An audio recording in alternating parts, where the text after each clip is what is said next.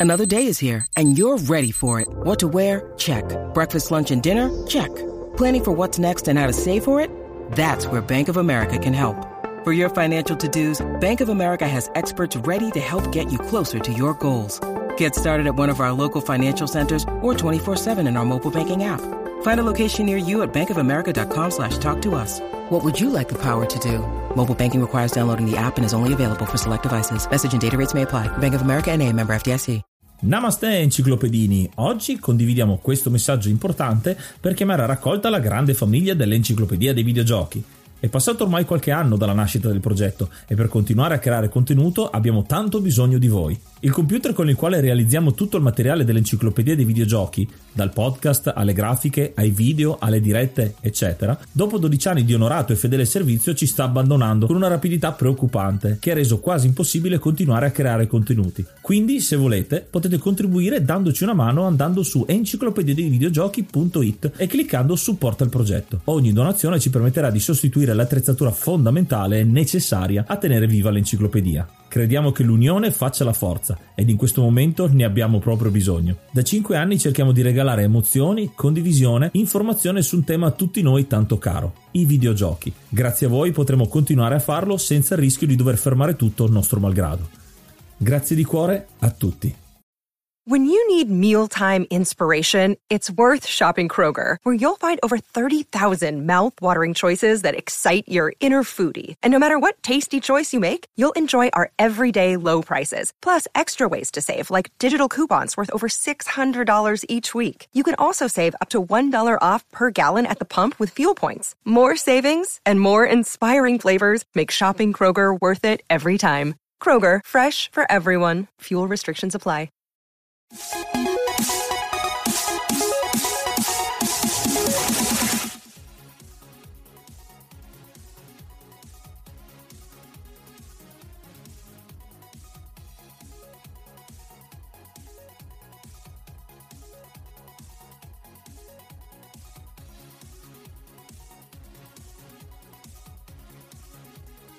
Namaste e benvenuti ad un nuovo episodio dell'Enciclopedia dei Videogiochi. Io sono Ace. E io sono Yuga e nel podcast di oggi parleremo di Batman Arkham Knight. Oh, è arrivato il momento di chiudere una trilogia. Dopo ben due episodi in cui abbiamo analizzato Arkham Asylum e Arkham City rispettivamente negli episodi 48 e 135, quindi cominciano a passare il, il tempo, ormai abbiamo superato i 200, si vede come il podcast è rodato da diversi anni ormai, abbiamo deciso di concludere questa trilogia non tutti i giochi della serie Arkham, perché abbiamo saltato momentaneamente Arkham Origins, che è una storia a parte, è un prequel di cui parleremo in separata sede. Oggi però vogliamo parlare di Arkham Knight e appunto chiudere la trilogia. Prima di farlo però ringraziamo tutti i nostri mecenate che ci supportano tramite la piattaforma Kofi per andare a saperne di più andate su enciclopedia di videogiochi.it e fate come hanno fatto tutti quanti i nostri mecenate è iniziato maggio, quindi aggiorniamo l'elenco e ringraziamo l'hard mod Cry King e i normal mod Rick Hunter, Groll, Don Kazim, Lobby Frontali, D-Chan, Blackworm, Stonebringer, Baby Beats, Belzebrew, Pago, Strangia, Numbersoft, Sballu 17, LDS, Brontolo 220, Dexter, The Pixel Chips, Ing Bastard, Vito M85, Noobswick, Eppers, Vanax Abadium e Nikius 89. Se vuoi entrare anche tu nel gruppo dei mecenate, vai su enciclopedia di videogiochi.it, clicca supporta il progetto e tramite la piattaforma piattaforma Coffee potrai avere accesso ai nostri video backstage, allo store e anche al feed podcast senza pubblicità che ci supportano ogni mese. Tevio, Ark, Coach, Herschmidt, Sugoi 47, Nick, Stonebringer, Grey Fox, Nikius, Shiny, Bario, Stefano Laserra, Mapo Gamer e Battlux, questi sono gli easy mode, quelli che insomma ci mettono un po' con calma e hanno la modalità facile, la modalità, modalità normale per Rick Hunter, Growl, Don Kazim, Lobby Frontali, Vanak, Dichan e Zazzi e l'hard mode, quello proprio hardcore, mi viene anche da dire, Cry King. Grazie veramente a tutti quanti. A voi, questi ultimi, è dedicata proprio la nostra puntata di IDDQD. E se volete comunque partecipare attivamente al progetto Enciclopedia dei Videogiochi, potete farlo lasciandoci un vocale su enciclopediadevideogiochi.it dove potete lasciarci aneddoti, racconti interessanti, dettagli tecnici che magari non sono stati detti negli episodi, ma che ovviamente vanno ad arricchire sempre di più le pagine che stiamo scrivendo tra di noi con gli ospiti siti, ma soprattutto anche con voi che ci ascoltate, che potete quindi partecipare e diventare parte integrante a questa enciclopedia scritta ormai a un sacco, neanche di mani, un sacco di voci tutte insieme. E quindi grazie a tutti. A proposito di mani e di voci, ci teniamo anche a ringraziare il Panda che ci ha aiutato a raccogliere un po' di appunti su questo Arkham Knight perché è un gioco talmente grande, talmente tanto piaciuto anche a voi che ce l'avete consigliato e qualcuno ci ha mandato direttamente tanto materiale per poter uh, arricchire questa puntata ed è anche merito di una voce che ci viene a trovare oggi. Abbiamo infatti con noi un ospite, Velvet Strange, benvenuta. Ciao, ciao, ciao ragazzi, ciao a tutti, grazie per l'invito. Grazie mille. Che bello averti qua con noi e tu ci hai proposto immediatamente Arkham Knight come possibilità di parlare e giustamente noi avendo fatto i primi due abbiamo colto l'occasione di invitarti proprio per uh, finire questa trilogia. Sono la chiusura di un cerchio quindi io.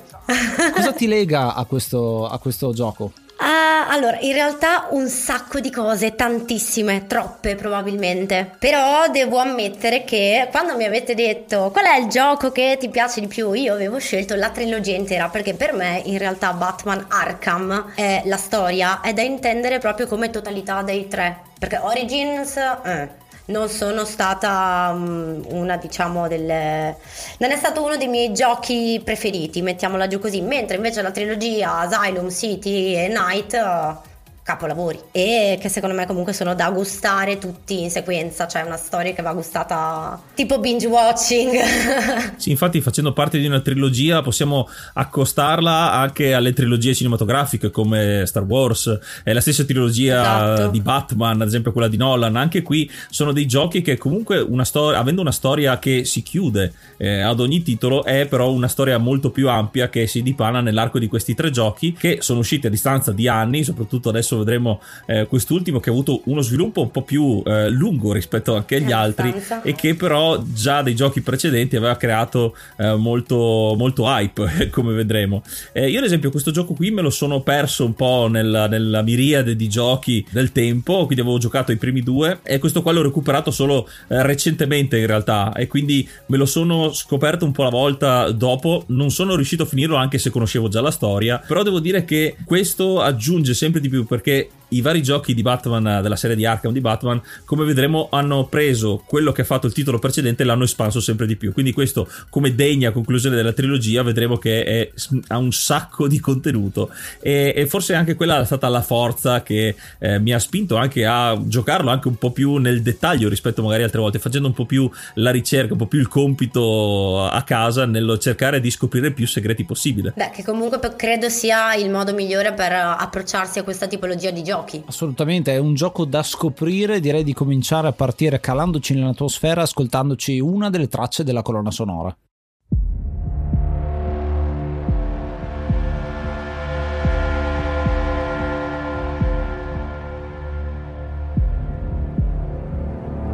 Il gioco di oggi è Batman Arkham Knight, un gioco del 2015 sviluppato da Rocksteady Studios e pubblicato da Warner Bros. Interactive, uscito per la generazione di console che prevede, che comprende la PlayStation 4, l'Xbox One e anche il PC, anche se nella sua prima versione ha avuto un po' di controversie, come vedremo. È ovviamente un titolo, un, un'avventura 3D, action, eh, un po' di tutto questo gioco, un po' puzzle, un po' action, un po' fighting game. Vedremo che ha molte... Eh, Ehm, sfaccettature proprio nelle modalità di gioco, un gioco proprio completo, un proprio vero open world eh, di Batman e come dicevo prima, già dallo sviluppo questa storia è molto interessante perché è un gioco che ci ha messo 4 anni di gestazione per uscire. In questi 4 anni, siccome i primi due giochi avevano comunque avuto un successo, essendo comunque eh, rappresentanti di un supereroe amatissimo come, come, Batman, e quindi già dei primi annunci che è stato quasi un, eh, un errore iniziale del, del doppiatore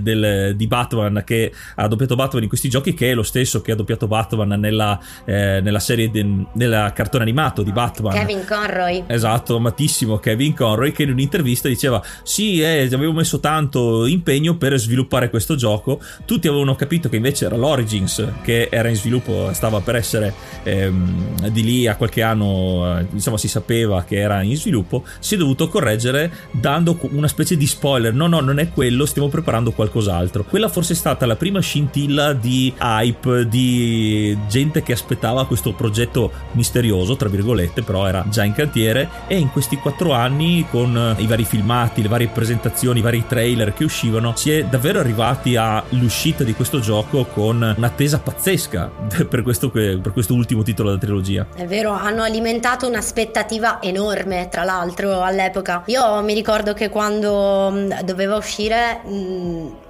io e alcuni miei amici che comunque siamo abbastanza fissati, ecco, con la DC eravamo in super hype, cioè non ci si poteva tenere fermi, era una cosa allucinante, è stata una valanga di emozioni positive questo gioco, l'annuncio, già solo l'annuncio. Eh sì, già solo l'annuncio me lo ricordo anch'io, io appunto ho giocato ad Asylum e soprattutto il City appena uscito, Asylum l'ho recuperato pochissimo dopo l'uscita. E si vede come il progetto che doveva essere una trilogia PlayStation 3 Xbox 360 in realtà qua Arkham Knight viene tutta la produzione viene verso l'ottava generazione quindi PlayStation 4 e Xbox One spinti verso il futuro e si vede tantissimo la differenza tecnica grafica e non solo di questo gioco rispetto ai precedenti. Pensiamo che appunto la serie di Arkham con Asylum che è uscito quasi dal nulla uno direbbe nel senso in realtà c'è tanto dietro di lavoro ma è uno di quei giochi che ha scosso completamente quello che era il genere e l'ha rivoluzionato dal punto di vista soprattutto del combattimento tant'è che si parla di combattimento all'Arkham il, come come clone, no? come, come Doom, eh, come Doom clone, sai, quando arrivano giochi che veramente fanno la differenza. Uh, City è stato un momento in cui si sono messi alla prova per uh, rivoluzionarlo ancora di più, fare di meglio del precedente, cosa che era molto difficile perché appunto il compito più difficile secondo me è del secondo titolo di una trilogia. Ce l'hanno fatta introducendo quello che era l'open world, che non c'era nel primissimo capitolo perché la mappa era ancora molto piccola ed è tutto quanto all'interno appunto del, dell'asylum. Vero. Con Arkham Knight si espandono ancora di più le cose, parliamo di 5 volte la mappa di Arkham City e 20 volte la mappa di Asylum, quindi stiamo veramente a livelli assurdi da questo punto di vista, ma la cosa che stupisce di più è come andiamo ad innovare ancora di più il gioco rispetto a City ok facciamo il gioco più grande ma cosa possiamo metterci in più? E un focus fondamentale che è stato da un punto di vista molto positivo ma anche per molti altri giocatori molto negativo il focalizzarsi finalmente sulla Batmobile che è stata il teaser dei primi due giochi nel senso che la vediamo ma non possiamo mai guidarla ed è una cosa che anch'io mi ricordo dal, dall'Asylum nel momento in cui la vedi dici cavolo perché non posso guidarla? E finalmente arriva con Arkham Knight. Anche se dopo poi diventa un amore odio eh, la Batmobile dopo diventa proprio un rapporto molto molto complicato. Esattamente, perché è una diciamo che il design si è focalizzato molto sulla Batmobile proprio per creare la città, per fare in modo che ci fosse un rapporto uomo-macchina con ad un certo punto del, del gioco tu puoi cominciare a guidare, uscire, planare in giro, poi ritornare dentro la macchina senza soluzione di continuità. Questo appunto dal punto di vista del design ha creato il mondo di Arkham, questa Gotham formata da queste tre isolotte, però al tempo stesso è anche un odio, forse perché il eh, basarsi su questa cosa ha condizionato molte delle scene che vediamo all'interno del gioco. Comincia a diventare anche un po' ripetitivo dopo un po' questa situazione. Quindi se non ti piace l'inizio, non ti piacerà tutto il gioco. Se ti piace l'inizio, comunque anche se ti piace l'inizio, alla fine diventa un po' troppo ripetitivo. È vero, e poi soprattutto eh, non è tanto un fatto di mm, guida e basta o di varie missioni, è proprio un fatto che la mappa è davvero enorme perché io mi ricordo che mm, oddio adesso non mi ricordo quanto tempo fa l'avevo rigiocato però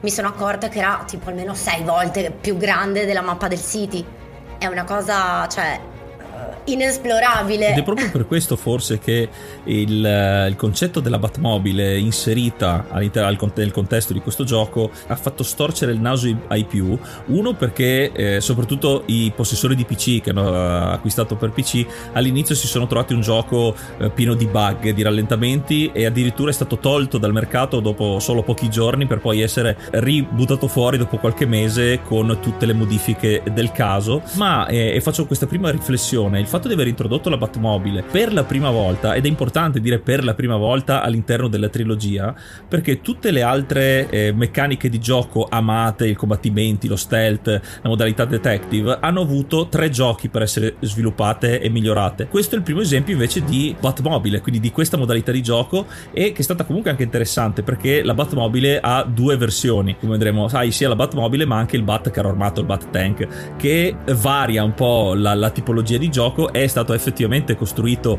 molto di questo gioco attorno a questa nuova meccanica, però a discolpa diciamo degli sviluppatori effettivamente era la prima volta che lo buttavano fuori, se avessero iniziato magari eh, un po' più dolcemente in eh, Arkham City, magari qui avrebbero un po' più raffinato il, il lavoro per renderlo ancora più godibile. Penso sia stato quello, non dico neanche l'errore, ma proprio l'osare perché effettivamente avendo una Gotham così enorme e eh, d'altra parte ed è una cosa che apprezzo, il fatto che non abbiano fatto partire Batman sempre da zero, quindi Batman con eh, nessun potenziamento, invece hanno portato avanti tutte le cose che Batman ha ottenuto e si è portato dietro dai primi due giochi. E quindi ave- arrivando già a un punto in cui sei fortissimo devi comunque aggiungere qualcosa di nuovo e eh, la Batmobile è stato proprio per questo, quindi è stata una scelta non dico obbligata ma molto coraggiosa e ovviamente non è, non è piaciuta a tutti, come normale che sia. E questa invece è la spiegazione della differenza di chi è un fanboy e chi no, perché per me invece mm-hmm. è tutto il contrario rispetto a quello che hai detto. Perché per me la Batmobile è stata la ciliegina sulla torta di tutta la trilogia. L'hanno tenuta alla fine proprio come dessert, capito? Il primo è l'innovazione, il secondo è, penso, una degna conclusione di quello che si era iniziato nel primo. Il Night è, è secondo me è proprio cioè, il, quello che fa dire ok questa trilogia è un capolavoro con tutte le varie modifiche e le varie, le varie novità inserite all'interno sia a livello di storia sia a livello di gameplay in generale proprio come meccaniche perché in realtà questo, questo gioco oltre che essere la prima volta della Batmobile ci sono all'interno proprio della, della lore del gioco un sacco di prime volte se vogliamo. Sì, vero, vero, verissimo. Un aspetto fondamentale secondo me che invece non cambia è proprio quello del combattimento, perché rimane il core gameplay del combattimento, soprattutto hand to hand, il corpo a corpo eh, che mh, fa il suo debutto. In Asylum, in City viene migliorato e qui viene migliorato ancora, vengono aggiunte tante varianti. Io ehm, mi ricordo, avendoli rigiocati abbastanza vicini anche uno dall'altro, semplicemente il numero di combo che si riesce a fare con eh, il uh, Asylum rispetto a quelle che riesci a fare con Night, cioè la facilità che hai di variare e di avere un combattimento più dinamico nel Night si sente tanto. Questa cosa la vedi con alcune introduzioni, il fatto che puoi prendere alcune armi dei nemici per poterle usare contro di loro, hai delle KO ambientali che puoi usare ogni tanto per dare ancora più senso alla battaglia, non sei in mezzo alla strada e basta, ma eh, ad esempio sei in un uh, salotto e usi le sedie per uh, fare dei KO con i nemici amici e tanto altro. Sì, sono interazioni un po' più reali praticamente. È un po' come, non so se avete mai giocato Injustice, che tra l'1 e il 2 è un abisso di differenza, perché nel 2 infatti si possono, mm, cioè si può interagire con molte più cose rispetto al primo, e qua è uguale. Qua puoi, puoi davvero interagire, cioè in maniera proprio reale, se vogliamo per quanto comunque possa essere un videogioco. E c'è anche quell'aspetto da film che qua vediamo con quelli che sono, forse una delle cose che mi è piaciuta di più, eh, quelli che vengono chiamati KO terrore, sì. eh, che sono le, le, kill che riesce a fare perché in questo gioco i gruppi di nemici eh, non sono, nel, negli altri erano spesso disarmati e c'era magari uno o due con eh, i fucili, in questo gioco quasi tutti hanno armi da fuoco e quindi bisogna intervenire eh, chirurgicamente in scena. Eh, questi KO terrore li fai ed è una sequenza eh, di eh, KO uno dietro l'altro. All'inizio sono tre, se non mi ricordo male, poi puoi aumentarli a 5-6 persone consecutive. Eh, in cui hai l'effetto Matrix, no? tutto quanto rallentatore.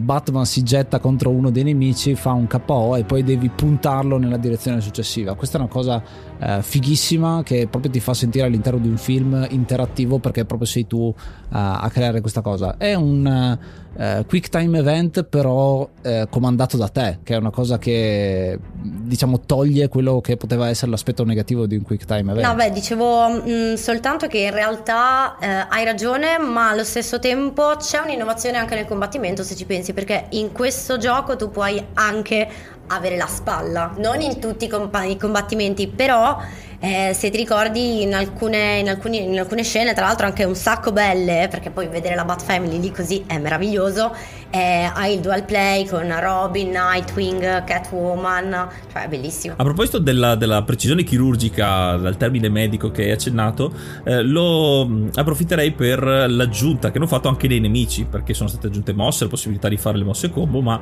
eh, ovviamente per eh, ampliare ancora di più lo spettro dei nemici che abbiamo da dover affrontare, ci sono anche eh, i cosiddetti medici che all'interno dei combattimenti fanno in modo che i nemici abbattuti si riprendano. Quindi dobbiamo um, un po' quasi come in un gioco di ruolo, dove di solito vai a prendere di mira quello più pericoloso che in realtà non sembra essere quello più pericoloso, ma quello più utile. In questo caso i medici fanno in modo di, appunto, di far riprendere gli altri tipi di nemici e, e quindi può portare a dei combattimenti estenuanti e quindi anche il, eh, il, fattore di scegliere proprio Batman, mirare contro quelli magari più indifesi, ma che sono effettivamente quelli che danno più rogne, più noie, eh, aggiunge ancora un po' più di strategia all'interno di un combattimento che è già frenetico di suo. Sì, io concordo pienamente, anche perché io ammetto di essermi trovata abbastanza in difficoltà alcune volte in alcuni combattimenti. Però devo dire che in generale è molto più realistico, passatemi il termine, perché siamo passati da combattere mostri giganti anche nei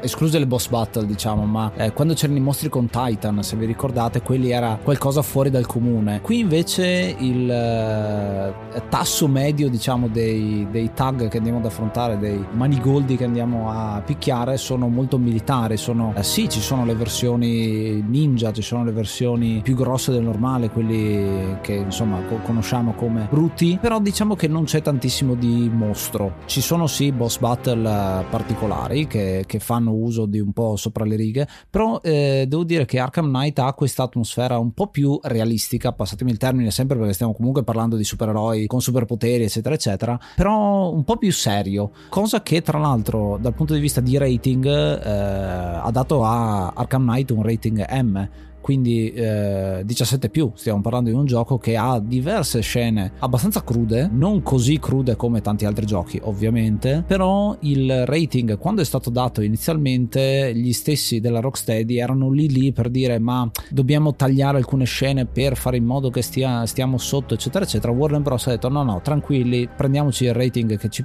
ci meritiamo perché noi crediamo nel progetto. E infatti poi gli ha dato ragione. Le scene specifiche poi magari durante la storia secondo me alcune alcune di queste vanno citate perché secondo me sono molto toste, anzi vi diciamo subito che cominceremo a fare un po' di spoiler nella parte avanzata del gioco eh, perché questo gioco va giocato assolutamente, vi, se non volete spoiler non ascoltatevi la puntata, vi mettete in pausa e la recuperate dopo. Però insomma questa cosa qua del avere qualche scena un po' più sopra le righe ci sta, ecco, vuol dire che siamo veramente arrivati alla conclusione di una trilogia, la posta è molto alta in gioco e dobbiamo andare a conclusione. Non che gli altri non fossero violenti e fossero pieni di eh, lecca lecca e, e, giochi per bambini, anzi c'è violenza anche lì, però diciamo non a questo livello. Allora, se posso aggiungere io una cosa, direi che questo gioco è stato proprio, diciamo, concepito come la conclusione di qualcosa. Ed essendo la, la, doverosa conclusione di una storia comunque abbastanza pesante, cioè con una, un grosso bagaglio, hanno buttato il tutto sullo psicologico. Questo mh, mm, lo puoi capire comunque ovviamente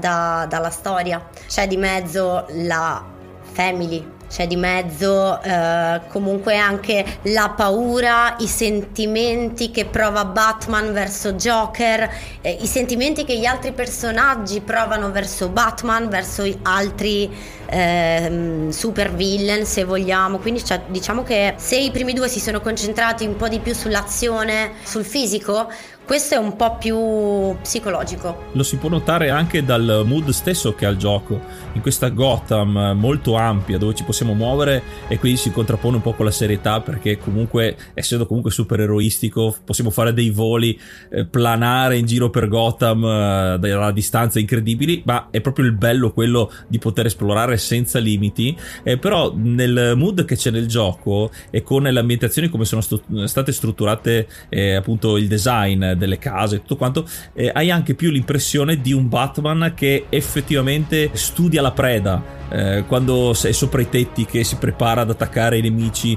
ha più quel, eh, quella, quella, sensazione proprio di gravità eh, di effettivamente se fossi dall'altra parte e non, non, non, vedo Batman fino all'ultimo effettivamente ti mette paura sapendo quello che sta per succedere quindi un Batman veramente temibile proprio davvero temibile e il poterlo essere e trovarsi nei suoi panni è, un, è uno degli obiettivi che sono riusciti particolarmente in questo gioco sì sono pienamente d'accordo poi tra l'altro mi, mi, ricongiungo un attimo una cosa che avevi detto prima, che avete detto prima riguardo la Batmobile. Mm-hmm. È un piccolo aneddoto, una curiosità, non so se lo sapete, ma la Batmobile è stata anche la causa della motivazione dell'approdo del gioco su nuova generazione di console. Nel senso che gli assets della Batmobile erano troppo pesanti per la vecchia generazione di console e quindi cioè, minimo si fondeva la console, quindi giustamente loro hanno detto aspettiamo, facciamo le cose fatte bene e facciamolo uscire quando abbiamo una console solida sotto mano. Io all'epoca ero indecisa se prendere un PC oppure una PS4 e giustamente con uh, vari ragionamenti eccetera ero arrivata a dire vabbè mi faccio il PC poi non so perché da un momento a quell'altro ho cambiato totalmente idea. Ho fatto il cambio generazionale solo ed esclusivamente al day one 23 giugno 2015 per Batman ed è andata bene così perché eh, altrimenti ci sarei rimasta fregatissima visti i problemi su PC. Esatto, perché proprio mm, come anticipavo per le questioni anche proprio della Batmobile, il gioco aveva dei rallentamenti pazzeschi, ci sono dei filmati di recensori, i primi recensori americani alla Angry Video Game Nerd che inveivano in tutte le maniere contro questo gioco ingiocabile nel, all'uscita per PC proprio per questi problemi e solo dopo mesi di ottimizzazioni si è riusciti ad arrivare a almeno la qualità per poterci giocare tranquillamente senza troppi intoppi. Sì, e anche oltre da un certo punto di vista, perché rigiocandolo adesso eh, si vede come la versione PC abbia implementato una marea di personalizzazioni per poter gestire al meglio la propria scheda grafica e quello che è effettivamente il, il sistema PC. Eh, quindi diciamo che è una cosa che doveva essere fatta prima dell'uscita del gioco. Diciamo che facendo la versione Game of the Year, chiamiamola così, sono riusciti eh, tramite i vari DLC, espansioni, eccetera, eccetera, a patchare un po' tutto quanto e a renderla allo standard che era stato già raggiunto eh, dalle console di ottava generazione. Ciao, sono Maria Francesca di Podmaker, la piattaforma di podcast marketing. Benvenuti al Limit Break. La domanda di oggi è: quale dei due conduttori viene citato in questo gioco? La risposta a dopo la pausa. Seguici anche su Instagram at Enciclopedia dei Videogiochi, lì ci sono tantissimi contenuti tra cui le live del mercoledì e anche su Threads dove potete ascoltare e guardare i testi scritti da Ace. Gotham questo è un ultimatum. Abbandonate la città. O scatenerò le vostre peggiori paure. Testamento e ultime volontà del defunto Thomas Wayne. Con il presente dispongo che alla mia morte tutti i miei averi vadano in eredità a mio figlio Bruce Wayne. Bruce, ti chiedo di onorare la tradizione della famiglia Wayne e di dedicarti a rendere migliore Gotham City, le sue istituzioni e i suoi cittadini. Ti prego, sii forte sei giovane, ma destinato a grandi cose. Sfrutta al meglio le opportunità, così da ripagare tutto ciò che questa città ci ha dato e cambiare le vite di milioni di persone. Non gestire la fortuna con leggerezza. Non gettarla via in auto sportive. In abiti all'ultimo grido o per seguire uno stile di vita distruttivo. Investi in Gotham. Tratta la sua gente come una famiglia. Veglia su di loro, usa questo denaro per proteggerli da forze contro le quali non possono nulla. Il mio più grande rimpianto è non poterti vedere diventare il brav'uomo che sono certo sarai. Infine, figlio mio, non abbandonare mai questa città al suo destino.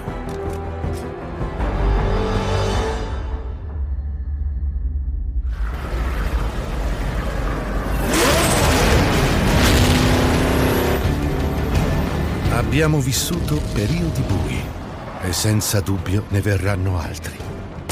Ma tocca agli uomini di buona volontà difendere Gotham quando gli altri fuggono via. Ti amerò anche nella morte. Tuo padre, Thomas. Prima della pausa vi avevo chiesto quale dei due conduttori viene citato in questo gioco? Si è risposto Ace per la famosa fabbrica Ace Chemicals. Oh, hai sbagliato. La risposta era Ace, il Batcane, la cui ciotola è presente nell'ufficio di Bruce Wayne. Grazie per aver giocato.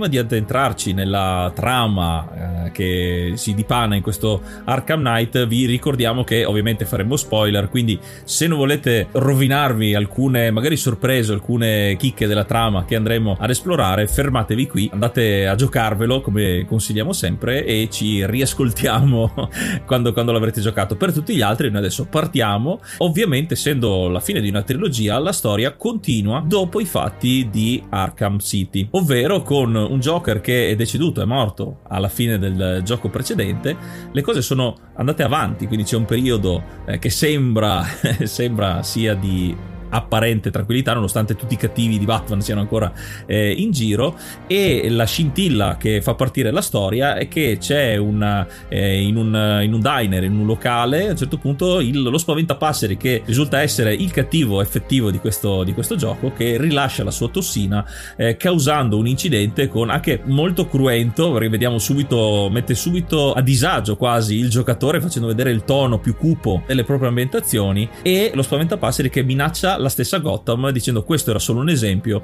io adesso ho, ho intenzione di espandere questa tossina su tutta Gotham, preparatevi, state attenti oppure evacuate e Gotham viene effettivamente evacuata totalmente, salvo appunto per quelli che rimangono, i criminali e alcuni, eh, alcuni personaggi appunto tra cui il nostro Batman. Quindi eh, con questo eh, relativamente semplice scamotage riescono a svuotare la città e quindi darla più eh, libera anche per quello che potremmo fare perché il, oltre all'esplorazione con la Batmobile, sapendo che ci sono persone rimaste in giro, diciamo, in, girare in una Gotham ancora abitata sarebbe diventato più un GTA dove andiamo a investire i, i passanti. Con questo espediente, questo escamotage, riescono a svuotare, a rendere libera, ecco, Gotham eh, per le nostre scorribande da supereroe. Allora, questo è l'inizio effettivamente di gameplay, che siamo nei panni di un agente di polizia, siamo l'agente Owens che va a esplorare questa tavola calda che secondo me è anche molto carino e pieno di segreti perché se vi mettete a analizzare quello che c'è sulle pareti veramente trovate di tutto e di più di foreshadowing di quello che succederà nel futuro. Faccio notare solo che si chiama Police Diner ed è una citazione probabilmente a Paul Dini che è lo scrittore dei primi due Asylum e City. Qua non ci sarà per eh, neanche divergenze non è, non è stato scelto semplicemente lui stava lavorando ad altro in quel momento lì e quindi non si sono trovati con il tempo. Quindi molto carina come comunque ci sia una citazione a chi ha fatto partire un po' quella che è la storia di questo, di questo titolo, di questa trilogia. Prima ancora, però,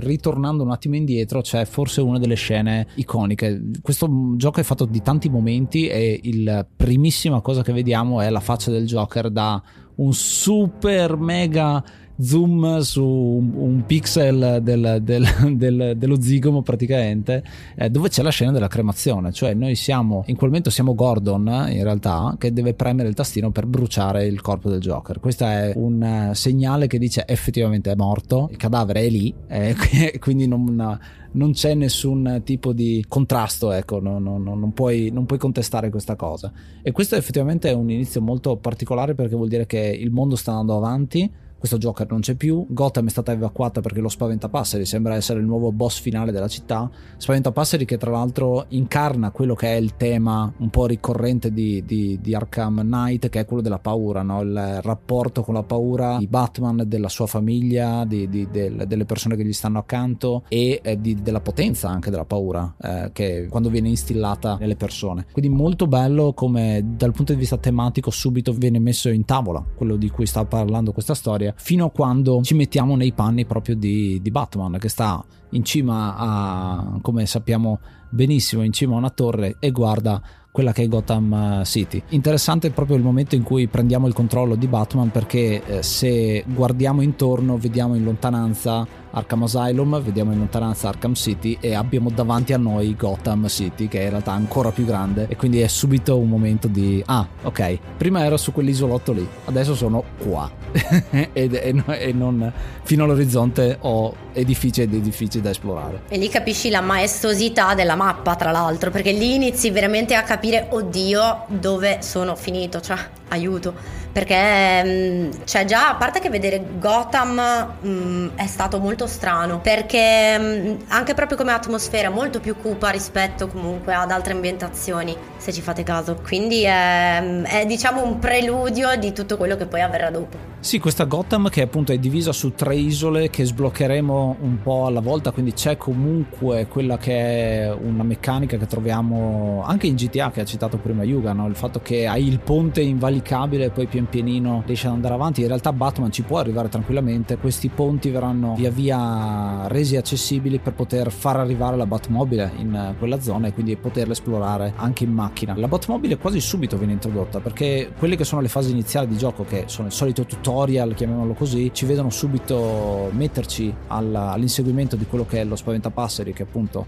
eh, sta minacciando la città e quindi noi nelle prime fasi di gioco avremo dei combattimenti corpo a corpo, delle zone in cui abbiamo effettivamente la Batmobile introdotta ci vengono spiegati i comandi. Tra l'altro molto interessante secondo me che il team di design della Batmobile sia lo stesso che ha disegnato i movimenti di Batman, quindi non è che c'è qualcosa di più legato al racing game. Questo è un bene da un punto di vista e un male da un altro punto di vista secondo me, perché poi ci sono delle sezioni di racing game dove non hai tanto il senso della velocità, ma poco importa, diciamo, in quella, in quella situazione lì. Diciamo che se cercavi un gioco di corse non giocavi Batman, ecco, quello, e andavi a trovarti qualcos'altro. Però molto interessante, come avevo introdotto prima, il battle mode della Batmobile che può trasformarsi in questo carro armato per poter sparare in queste sezioni leggermente ridondanti come dicevo sul lungo periodo semplicemente perché lì vedi la differenza no? il combattimento corpo a corpo di Batman con tutti quanti i suoi gadget poi hai una pletora di eh, soluzioni ai problemi. Puoi usare i pugni, puoi usare i contrattacchi, puoi evitare i nemici, puoi usare i tuoi gadget, cioè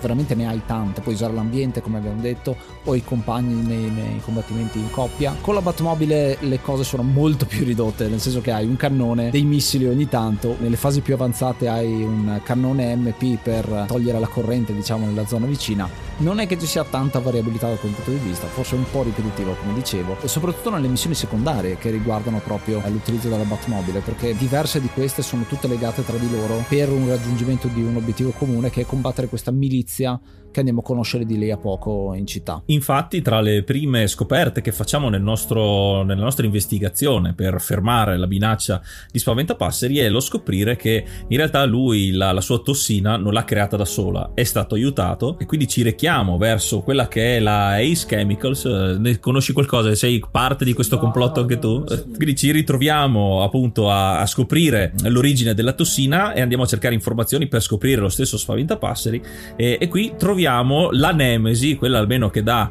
eh, in un certo senso anche il nome al gioco, ovvero The Arkham Knight, che è questa versione di Batman corazzato, un po' più come cavaliere, che eh, si accompagna con questa milizia. È molto risentita verso Batman, ovviamente al momento non conosciamo ancora la sua identità, che appunto va contro Batman e si propone come il, non dico il nemico principale, ma al pari forse del, dello spaventapasseri come temibilità. E quindi c'è un po' più di freschezza. Io adesso al momento sono ancora uno spoiler, quindi c'è questa introduzione, però c'è questa novità di questo personaggio che eh, per il momento esula dalla, mm, dalla lista di nemici, di cattivi di Batman, quindi si è cercato di ravvivare un po' le cose e quindi abbiamo queste prime, il piacere di ritrovare i classici nemici di Batman, l'ambientazione, però dando qualche pizzico di eh, imprevedibilità in più. Ecco. E tra l'altro, non so se lo sapevate, penso di sì, ma eh, prima stavamo parlando del discorso di Paul Dini, quindi appunto questo cameo. Ecco, eh, il Cavaliere di Arkham, quindi l'Arkham Knight, è stato creato sì da Rocksteady appositamente per il gioco, ma con Jim Lee, che è comunque uno dei autori di Batman Ash, quindi cioè anche lì eh, il nome, il grande nome, ce l'abbiamo lo stesso, lo troviamo lo stesso anche in questo capitolo. Sì, hanno trovato un modo tra l'altro per eh, farlo sembrare all'interno di un eh, mondo Gotham, un mondo DC. Diciamo che non è proprio uscito dal nulla questo personaggio, si innesta molto bene secondo me, eh, perché forse quello che conosce meglio Batman sarà quello che ai suoi dice i segreti di Batman, quindi è uguale a Batman, sembra proprio un mirror match da questo punto di vista come viene posto all'inizio ed è un avversario molto temibile, tra l'altro in combutta con lo Spaventapasseri che storicamente nei fumetti è sempre stato una minaccia abbastanza grande per Batman. All'interno della serie di Arkham l'avevamo visto, eh, Arkham Asylum, che tra l'altro faceva una brutta fine perché veniva mezzo mangiato da Killer Croc al tempo. Diciamo che si è riscattato, anzi vediamo direttamente le conseguenze perché quando lo troviamo lo Spaventapasseri vediamo il suo design modificato dove ha una stampella, una gamba che lo,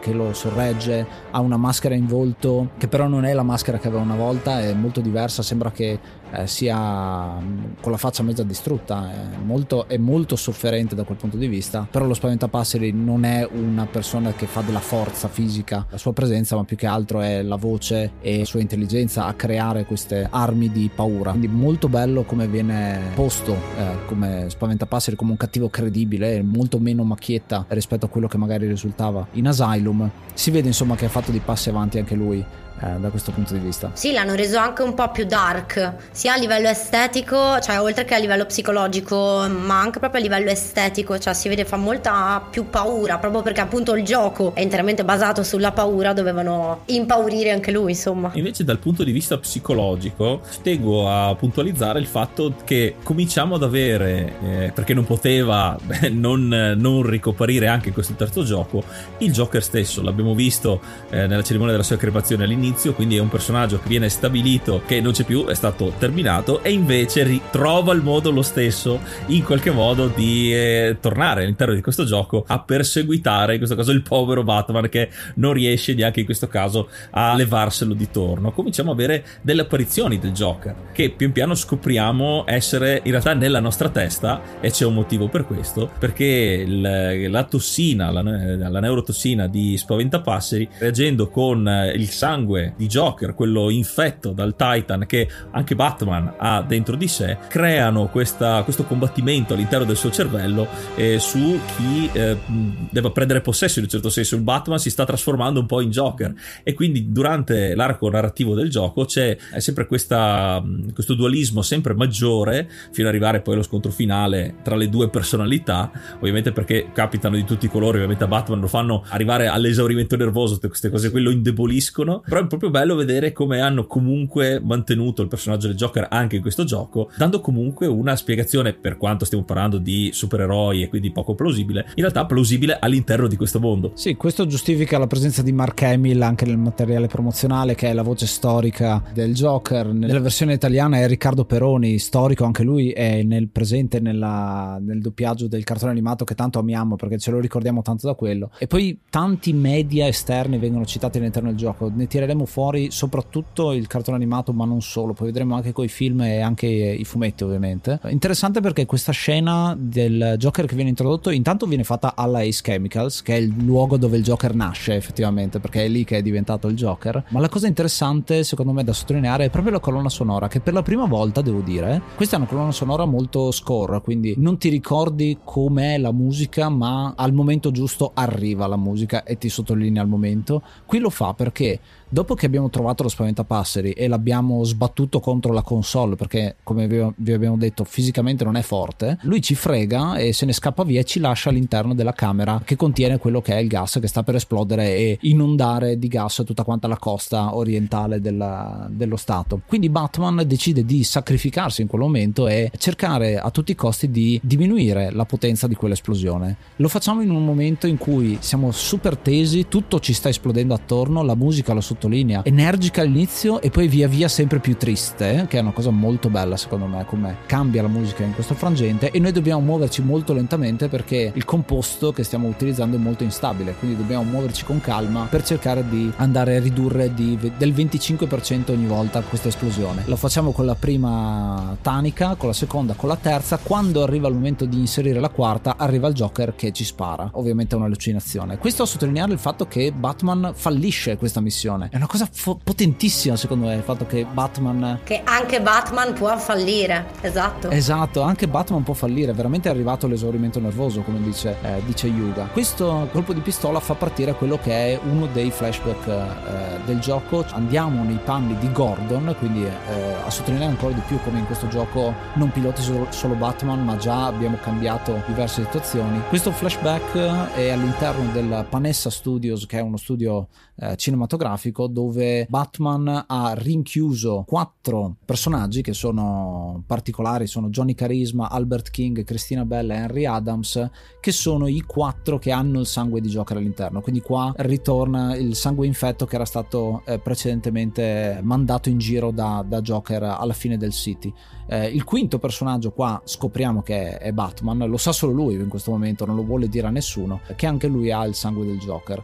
Quindi quello che viene presentato in questo flashback è Robin, tra l'altro che lo vediamo per la prima volta, Tim Drake eh, Robin, che sta cercando la cura analizzando quello che è Henry Adams, cioè il l'unico dei quattro eh, che sono lì rinchiusi che non ha nessun sintomo, quindi probabilmente suppongono che sia immune a questo virus o comunque a questa malattia e quindi cercano di studiarlo per tirare fuori un modo per invertire questa strana malattia che ti, ti rende Joker, perché se tu guardi gli altri effettivamente hanno i capelli verdi, cominciano ad atteggiarsi un po' alla Joker e tra l'altro diversi aspetti di Joker. Sì, si stanno proprio pian piano trasformando nel Joker a livello comportamentale, prima di tutto. E quindi è un bel, è un bel eh, flashback che ti eh, mette a conoscere un segreto di Batman, cosa molto particolare anche qua, e al tempo stesso eh, poi ritorni alla realtà con l'esplosione che effettivamente Uh, succede quella delle Ace Chemicals. Batman è riuscito a ridurre l'esplosione, l'Ace Chemicals viene completamente devastata, c'è una fuga con la Batmobile e riusciamo appunto a uscire, ritornare sul, sull'isola di, di, Gotham e quindi a quel punto eh, la storia può proseguire con Batman che via via sarà sempre più influenzato dal Joker. Qui forse è il momento più bello secondo me perché mh, mm, il Joker torna durante tutto il gioco a scassarci le balle in un certo senso perché è il momento divertente in cui i creatori si sono divertiti a far battute, a inserirlo, essere un tarlo nell'orecchio di Batman dall'inizio alla fine. Sì, anche perché ne prende anche possesso a volte, quindi vediamo un Batman che parla come Joker e si muove come il Joker. Il confine tra illusione e realtà diventa sempre via via sempre più stretto, quindi vediamo sempre meno la differenza. Questo è possibile ovviamente nel mondo dei fumetti nei videogiochi, ma è reso molto bene perché ci dà effettivamente l'urgenza di dire potremmo anche noi diventare effettivamente il Joker. È un concetto che si ripete anche in alcune storie dei fumetti di Batman, la, due figure che eh, sono un, ovviamente un buono e un cattivo, ma quanto buono e quanto cattivo, perché dopo tutto anche Batman è uno, un, un, vigilante mascherato, quindi anche lui ha, infatti il gioco lo dice sempre, anche tu dovresti essere rinchiuso ad Arkham, mi ricordo ancora The Killing Joke, una eh, delle storie Bellissimo. più famose, dove c'è questo dialogo tra il Joker e il Batman che dice dopo tutto non siamo così diversi e in questo caso qui lo prendono proprio a piene mani questo concetto rendendoli muscoli stretti in una morsa, nel, condividono proprio lo stesso, lo stesso corpo. Esatto, poi tra l'altro una chicca questi, nei momenti diciamo di giocherizzamento di Batman è che anche, anche la Batmobile diventa, diventa diciamo a mo' di Joker, cioè anche con i colori, cioè viene comunque modificata, quella cosa lì è stata veramente carina, ammetto che è stata una, una chicchetta. Sì. Una stupidata, però sono quelle chicchette che Sì. ti, fa- ti lasciano un attimo così. Sì, ti fanno ancora più immersione, no? Tu ti stai immedesimando in, in Batman che comincia a vedere delle cose e cominci a vederle anche tu in, in game, no? Quindi molto molto bello. Dal punto di vista di storia, quindi siamo arrivati con Spaventapasseri che è scappato, ha fatto questo diversivo, non ha funzionato il suo piano, ma ha comunque trovato Barbara Gordon, che è Oracle, eh, che finalmente tra l'altro vediamo anche di persona, perché è un personaggio che ci ha seguito durante tutti e tre i giochi ed è il nostro operatore al telefono e per la prima volta c'è un modello in game che effettivamente andiamo eh, con cui andiamo a interagire. Lei viene rapita, questa è una cosa molto particolare perché tutti pensavano che fosse in salvo, Batman pensava che appunto fosse in salvo e invece lo spaventapasseri arriva e riesce, riesce a rapirla, quindi già le cose non funzionano. Cosa particolare perché essendo Barbara Gordon la figlia del commissario, il commissario crede che lei sia fuori città perché è, uscita con tutti quanti, perché non sa che lavora con Batman. E quindi c'è un'altra verità non detta, una bugia da celare che Batman farà ed è molto tosta secondo me questa cosa, un altro momento psicologico per Batman che non sa se dire la verità, però quasi sempre si tiene le verità per sé perché è focalizzato sulla missione, la sua missione è arrestare il criminale, liberare in questo caso Barbara. Qui c'è una scena intanto, ci sono due scene che vorrei citare molto forti, una è quella dell'inter- uno degli interrogatori che facciamo per arrivare a scoprire dov'è Barbara, lo facciamo tramite la Batmobile. Mamma. Eh, ci- esatto, questa è, questa è una scena molto forte ed è uno di quelli per cui che è stata citata proprio dallo stesso eh, ISBR dando il rating. Ad un certo punto useremo la ruota della Batmobile per schiacciare il collo di un eh, nemico. Quindi lo stiamo per uccidere in quel momento e siamo noi a, a far accelerare pian pianino la Batmobile per aumentare la pressione. Questa è forse uno dei momenti più tosti perché Batman sì è abituato a fare i suoi interrogatori in cui rompe braccia, rompe gambe e lo fa a mani nude. Quando ci metti una macchina in mezzo mi ha dato un po' una sensazione ancora più forte. Non so perché, forse è semplicemente il fatto che sia una macchina, quindi non sai eh, se effettivamente si, fer- si può fermare. Ecco. È un po' come se in quel momento Batman stesse perdendo qualsiasi limite e, e tu sei lì con lui giustamente che dici oddio, oddio che cosa sta succedendo, perché questa violenza così, oddio ma è Batman e, e invece in quel momento ti rendi conto che Batman è cattivo. Cioè è comunque violento, è un personaggio violento, ma in realtà mh, riguardo questa- questo discorso della violenza, a me ha fatto un po' storcere il naso qualche anno dopo, quando poi è uscito Batman vs Superman. Ok? Perché eh, la gente è cascata dalle nuvole dicendo: Ma Batman non uccide, Batman non è violento, Batman non fa del male. No, Batman fa del male. Proprio nei videogiochi, che comunque i videogiochi secondo me sono i prodotti quelli più vicini ai fumetti possibili. E, e davvero non capisco questa. Cioè, di tutte le cose che potevano essere criticate del film, hanno criticato proprio quello che è un aspetto che in questi videogiochi secondo me è la prevalenza. Scusate, che ce l'ho, ce l'ho un po' con Batman vs Superman Sì, in realtà non mi piace molto, eh, ammetto, essendo fan.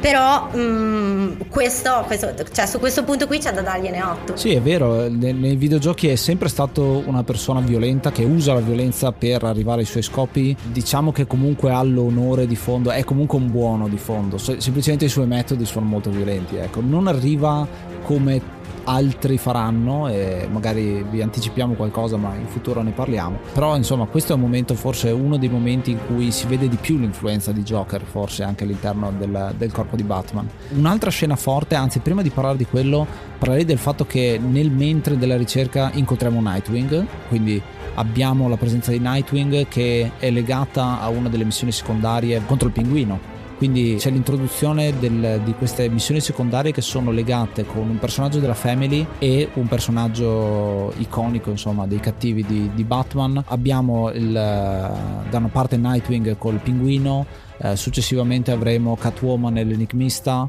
e abbiamo Robin e Harley- Quinn ad esempio come pairing che mh, c'entra con la storia un po' più avanti. Quindi vedete come c'è questa continuo eh, rimando a personaggi che tra l'altro fanno parte dei film iconici anche. Eh, mi viene da dire l'unico che forse non ha una copiata è eh, Due Facce che c'è però all'interno del gioco. Forse è sfruttato di meno però devo dire che poi con i DLC eh, ritorna in gioco e devo dire che lì hanno dato una buona soddisfazione e chiusura anche a, a quell'arco perché Harvey Dent è uno dei personaggi che conosce meglio Batman eh, Bruce Wayne. E quindi nel loro dialogo soprattutto quando vai a catturarlo ad un certo punto c'è senso di chiusura anche lì. Perché i dialoghi tra l'altro cambiano a seconda di eh, se sei prima o dopo un determinato evento di gioco eh, che però è verso endgame, diciamo, stiamo parlando a questo punto. Che poi c'è da dire che quello mi, mi aggancio un attimo a quello che stavi dicendo, al di là del fatto della, delle coppie di villain o di personaggi comunque, eh, c'è da dire anche che ehm, questo, que, tutta la storia del gioco in realtà è un continuo chiudersi di cerchi, perché se ci pensi ogni personaggio che compare va via per un determinato tipo di motivo. E non, non lo lasciano lì così, cioè c'è proprio la, la giusta chiusura per ogni personaggio personaggio e anche questa cosa in realtà l'ho apprezzata tanto perché finalmente dai background ai personaggi senza in realtà dire o dare più di tanto, però allo stesso tempo già sai tutto perché te lo fanno intuire con la scrittura della storia. Sì, non è più come eh, i vecchi fumetti o la serie TV anni 60, tipo maledetto Batman, ci rivedremo alla prossima puntata. Esatto, esatto. abbiamo un po' il senso più di chiusura, che è, uno, è proprio il tema di questo gioco, chiudere una storia senza lasciare o lasciando meno ponti aperti disponibili per eventuali seguiti, eccetera. Quindi cercano effettivamente integrando tutto il cast, eh, sia delle family che dei rogue, dei cattivi della serie di Batman, quindi è un all star, è un gioco all star game dove effettivamente eh, hanno scritto anche bene l'intreccio delle storie, come detto, le varie accoppiate tra i sidekick, tra i, i, i vice di Batman, gli amici, i compagni di Batman e tutti i nemici storici, che ben si sposano comunque con la storia principale, perché sono delle missioni secondarie che comunque poi ci devono far fare i conti con la storia principale. Noi siamo comunque eh, alla rincorsa di questo spaventapasseri che comunque continua a, avere, a portare questa minaccia del, dell'espandere del, della propria tossina e lo, e lo sventiamo nuovamente eh, eliminando il, il, progetto nubifragio che utilizzando dei dirigibili and- eh, sarebbe andato a spargere questa tossina in giro. Anche in questo caso ovviamente ci tuffiamo alla, all'arrembaggio alla, per sventare questo piano ce la facciamo ma ovviamente non ne usciamo sempre puliti puliti perché ogni cosa che facciamo Batman perde, cioè passa un po' sempre di più dall'altro lato, ci sono sempre più elementi che ci mettono in difficoltà, quindi vediamo anche, ed l'ho notato probabilmente anche di più rispetto a mm, Arkham Asylum, dove lì c'era la sensazione di un Batman da solo contro tutti, quindi di una difficoltà estrema, però abbiamo avuto comunque un Batman eh, lucido. In realtà, esatto, lucido, tutto d'un pezzo. Lui e Batman in qualche maniera ce la farà.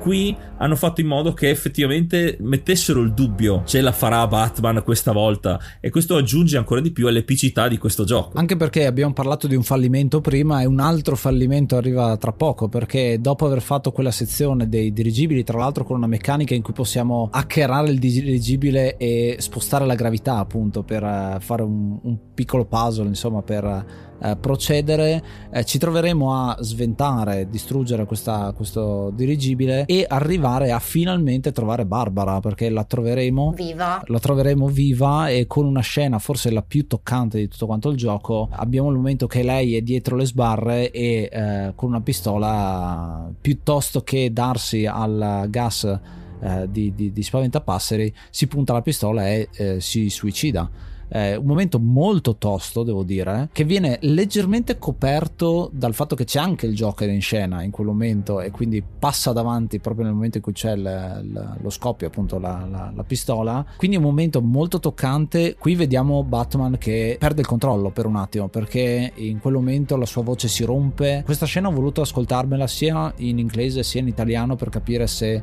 era stata fatta particolare attenzione alla teatralità ecco, della scena e devo dire che è sottolineata perfettamente perché è proprio il momento in cui Batman perde speranza, il suo oracolo, quello che era il suo eh, alleato fondamentale eh, rispetto a tutti quanti gli altri, perché gli altri sì ci sono, la sua famiglia c'è, però Oracle c'è da Asylum, non l'ha mai abbandonato in tutti quanti i giochi, qui effettivamente se ne va, è molto tosto questa, questa situazione, per fortuna c'è solo Alfred in quel momento che arriva a dare un pochino di lucidità eh, in quel momento dicendo signorino Bruce eh, hai una missione da, fare, da, da, affrontare concentrati su quello e non pensare in questo momento a, a, quello che è appena successo lui è la mindfulness di Batman mm-hmm. perché ogni volta che succede un avvenimento simile lui lo prende lo tira su i, i pezzi in realtà di Batman tira su perché poveretto gliene succedono sempre di ogni e ogni volta lo tira su, però c'è sempre dopo qualcosa di, di triste in Batman e io in realtà l'ho notato anche qui. Dopo è, è, è sempre peggio, cioè verso, da, da, quel momento lì fino poi alla fine, cioè Batman non è più Batman. Cioè mm, dentro l'ultimo ba- The Batman, quello con Robert Pattinson, dicono che Batman è speranza, in quel caso lì è, è completamente perso invece. E questa, questa, cosa qua si percepisce tantissimo. È ritornato a, allo stesso lutto che ha vissuto da bambino, no? Quindi è ritornato quella, quel eh, bambi, quell'adolescente che non è mai stato in realtà, perché appunto ha perso i genitori e non ha psicologicamente ha un trauma che si ripete un'altra volta e questa cosa aumenta ancora di più il carico perché Batman aveva dei segreti che non poteva rivelare, no? l'abbiamo detto prima eh, sul fatto che ha Joker dentro di sé, adesso ha degli altri segreti, lo dico o non lo dico a Gordon, lo dico o non lo dico a Tim Drake, lo dico o non lo dico a questo e quell'altro, oppure andiamo avanti, quindi tantissimi conflitti, come dicevi tu prima, questo gioco è un gioco psicologico, eh, i conflitti in una storia possono essere o interni o contro le persone o contro l'ambiente, qui ce li hai tutti e tre. Tutti, esatto. C'è Batman che combatte contro se stesso, che combatte contro i super cattivi uno alla volta e combatte contro Gotham stessa ad un certo punto perché eh, comincia a diventare molto molto difficile. Qui tra l'altro c'è un uh, conflitto che si sposta appunto dal conflitto interiore a un conflitto verso la città in generale perché qui abbiamo quello che è il momento in cui ritorna Poison Ivy, l'abbiamo vista brevemente all'inizio inizio del gioco, non l'abbiamo citata ma ci sta a parlare anche di lei, altro ritorno eh, direttamente da Asylum, è uno dei primi mh, mm, super cattivi appunto che troviamo all'interno dell'Asylum. In questo caso si presenta come una che vuole curare la città, è l'unica che potrebbe in qualche modo debellare quella che è la tossina eh, dello spaventapasseri, quindi diventa un alleato per Batman per cercare di trovare una cura. Faremo eh, ricrescere le piante che stanno sotto Gotham, quindi una missione in cui dobbiamo andare a ricercare nelle profondità eh, di Gotham eh, queste piante ancestrali, insomma, che crescono, la città cambia. Tra l'altro se notavate, l'asylum che vedete all'orizzonte è ancora invaso di piante, quindi le conseguenze ci sono state già lì e potrebbero esserci su tutta Gotham e le vediamo insomma con queste piante giganti che invadono la città si trasforma e continuiamo ad indagare per cercare di andare avanti cercare di debellare questo nubifragio che potrebbe esplodere di nuovo in città. A quel punto arriva Harley Quinn che è un eh, twist secondo me abbastanza interessante perché è arrivata un po' dal nulla. Harley Quinn arriva arriva allo studio quindi è andato eh, è andata verso Robin e verso i Joker che abbiamo rinchiuso, i, i, quelli che stanno, si stanno trasformando in Joker, e quindi c'è un altro ritorno ancora. Eh, questa Harley Quinn, che anche lei è cambiata molto, ovviamente. Sì, è praticamente in lutto ancora dalla morte del Joker, e come se volesse farne, vabbè, le veci come succede sempre poi nei fumetti, e si vuole vendicare di Batman.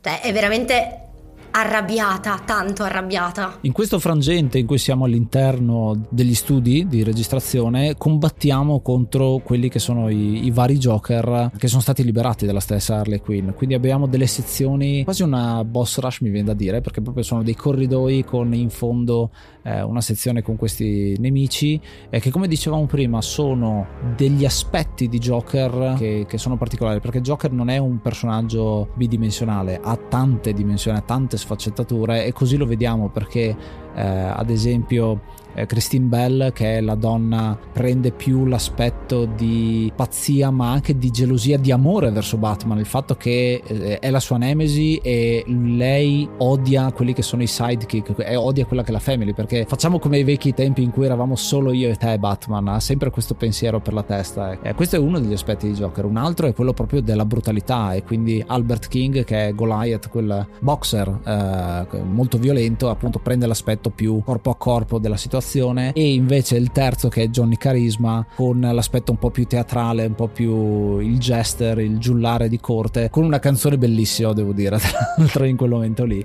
Un momento molto creepy anche perché è una dedica che un cattivo fa verso Batman e al tempo stesso eh, visto che stiamo combattendo eh, Johnny Carisma in realtà Batman vede ancora le allucinazioni quindi lui si trasforma nel vero Joker e vede, sente lui che, che canta. Momenti molto particolari che ancora di più cercano di demolire la psiche del Cavaliere Oscuro. E del giocatore perché in quel momento mh, visto che comunque cioè, la stai vivendo è come se la, la sentissi sulla tua pelle Cioè almeno la, eh, il giocatore, almeno io, ecco, l'ho percepita così in quel momento. Tra un combattimento e l'altro abbiamo anche un momento molto particolare, cioè i flashback. Altri flashback che ci fanno vedere delle scene tratte praticamente da The Killing Joke. La storia di Jason Todd che eh, era il Robin al tempo e viene catturato dal, dal Joker e torturato per tantissimo tempo. In questa versione Joker lo cattura all'interno di Arkham Asylum e lo tiene lì, quindi già pensare che noi siamo dentro l'Asylum che stiamo girando mentre qualche piano più in basso c'è Jason Todd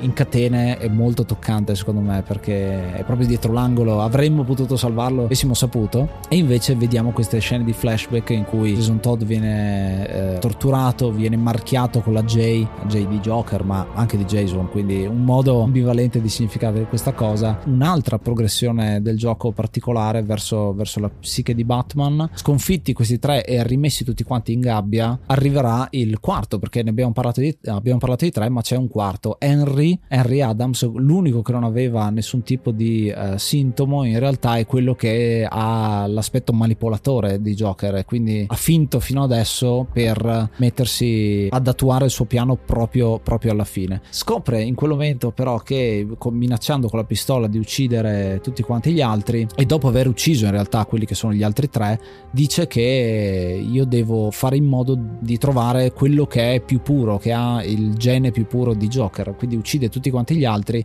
poi si accorge che anche Batman ha questo eh, gene e decide che è lui quello che ha il gene maggiore quindi si suicida a quel punto.